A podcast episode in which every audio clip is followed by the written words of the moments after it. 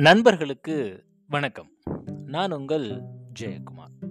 வெள்ளைக்கு இல்லை கள்ளச்சிந்தை எங்க தூய்மையான மனம் இருக்கோ அந்த மனதில் கள்ளம் கபடம் தீய எண்ணங்கள் இப்படின்ற எந்த விதமான நெகட்டிவான விஷயங்கள் குறிப்பாக கள்ளத்தனமான சிந்தனைகள் இருக்காது அப்படின்னு ஔவை தன்னுடைய அமுத மொழியில் கொன்றை வேந்தன்ல ரொம்ப அழகாக சொல்லியிருக்காங்க.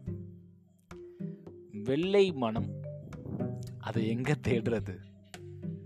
கள்ளம் கபடமற்ற நபரை இப்போ உள்ள சூழ்நிலையில் நம்மளால் பார்க்க முடியுமா? அப்படிலாம் இருக்காங்களா? அப்படின்ற ஒரு கேள்வி எனக்குள்ளே எழுது. அது ஒரு பக்கம் இருந்தாலுமே என்னதான் நாம் வளர்ந்தாலும் நம்மளுக்குள்ள அந்த குழந்தைத்தன்மை இருக்க தான் செய்யுது.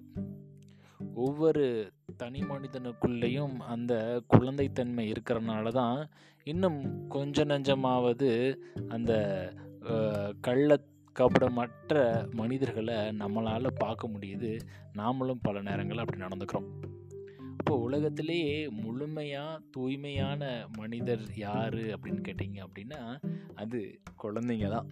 ஏன் அப்படின்னா அந்த குழந்தைகளுக்கு தான் கள்ளம் கபடம் சூது வாதி எதுவுமே தெரியாது. அவங்க அவங்களுடைய இயல்புலேயே இருப்பாங்க.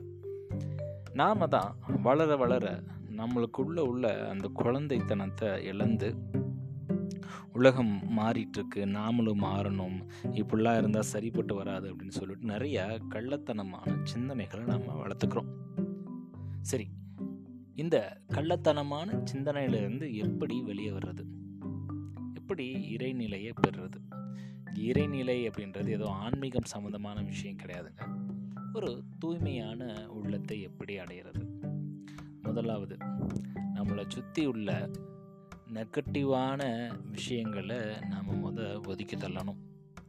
என்னால் முடியும் அப்படின்ற ஒரு விடாமுயற்சியை நாம் எப்பவுமே கையில் எடுத்துக்கணும். அடுத்தவர்களுக்கு என்னால் தீங்கு விளையாது.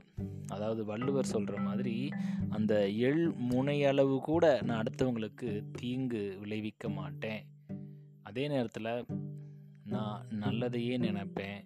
எனக்கு நல்லது நடக்கும் அப்படின்ற நிறைய பாசிட்டிவான விஷயங்களை நாம் கையில் எடுத்து அதை பின்பற்ற அந்த தருணத்தில் நாமளும் வெள்ளை மனம் கொண்ட மனிதராக மாறுவோம் அப்படின்றதுல எந்த விதமான மாற்று கருத்தும் கிடையாது.